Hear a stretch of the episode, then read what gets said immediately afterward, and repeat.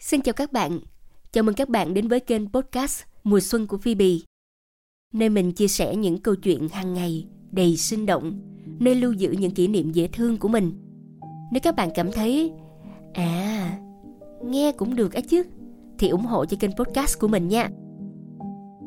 Và câu chuyện đầu tiên mình muốn kể cho mọi người nghe là về mẹ của mình. Câu chuyện có tên Tôi có một người mẹ lơ đảng. Mẹ mình sinh mình năm mẹ 24 tuổi. 26 tuổi thì mẹ đẻ em kế của mình. Sau một thời gian nghỉ ngơi một chút xíu thì năm 38 tuổi mẹ đẻ em út.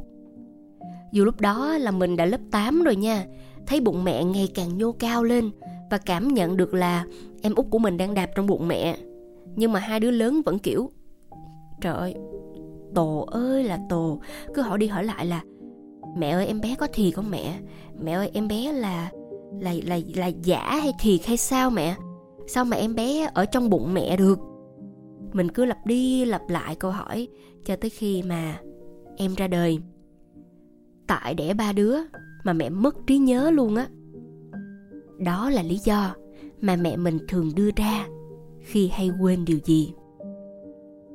Mẹ mình là chuyên gia đi chợ Nhưng về thiếu đồ. Vì hay bỏ quên đồ ở chợ. Khi thì quên cái ví ở chỗ sạp rau Khi thì đi đường Làm rớt bịch thịt bịch rau Cũng không biết luôn.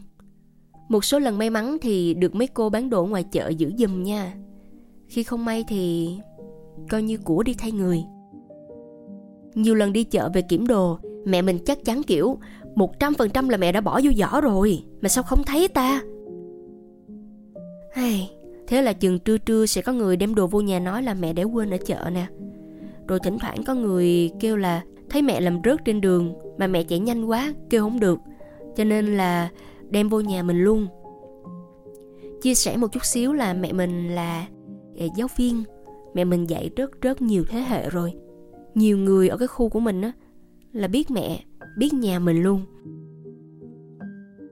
Mỗi khi rửa chén á nhà mình phải ngâm nồi rất là lâu mới chà rửa sạch được, bởi vì tụi nó bị áp bức bởi mẹ mình. Mẹ mình ưa kiểu bật bếp lên hâm đồ ăn, xong rồi là xách xe đi xuống bác hai mình chơi, hoặc là đi gội đầu đi làm móng. Không nhớ gì tới cái nồi luôn. Khi mà chị em mình nghe mùi khét, cũng là lúc nồi thịt kho mặn mặn ngọt ngọt ngon ngon, chỉ còn lại vị đắng dần dần thì mỗi khi thấy mẹ dắt xe đi đâu á, nhà mình phải xuống bếp, kiểm tra coi là mẹ có đang bật bếp hâm đồ gì hay không. Chứ nếu mà cháy nhà thì nhà đâu mà ở nữa. Mình ngoài được hưởng phần nhan sắc nè, nhiều tính tốt của mẹ, thì sự lơ đảng này mình cũng hưởng trọn luôn. Mỗi khi mình quên cái gì á, thì bà ngoại mình thường kiểu ý chang mẹ mẹ à? mình cũng cười hề hề. Mẹ ư hỏi á Ủa mẹ mới định nói cái gì mà mẹ quên mất? Ủa? Mẹ chưa nói thì sao con biết? Và bây giờ mình cũng ưa hỏi bạn trai mình. Ủa anh em mới định nói với anh cái gì á? Ông cũng kiểu Ủa? Em chưa nói thì sao anh biết? Mẹ mình hay quên những việc cỏn con Là do mẹ có quá nhiều điều lớn lao hơn Phải lo phải nghĩ. Nhiều đêm mẹ tâm sự là mẹ ngủ nhưng mà đầu óc mẹ cứ thức. Nó cứ tính toán việc này, việc kia, việc nhà, việc trường, việc ngoại, việc nội, việc con, việc cái. Khi mẹ bắt đầu đến giai đoạn nghỉ ngơi, cho bản thân thư giãn, thì cũng là lúc mẹ mình bệnh nặng.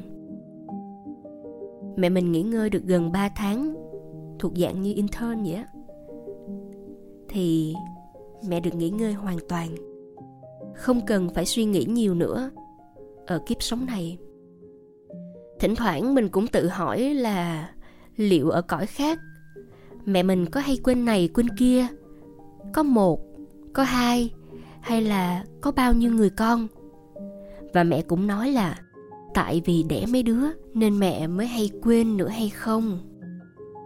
Nhưng mà mình biết không phải, bởi vì mình chưa có con cũng hay quên mà mình có một người mẹ lơ đảng như thế. Còn mẹ của các bạn thì sao?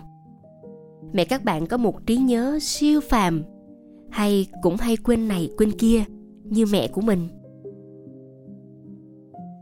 Các bạn thân mến, câu chuyện đầu tiên mở đầu kênh podcast mùa xuân của phoebe đến đây là kết thúc. Cảm ơn các bạn đã lắng nghe.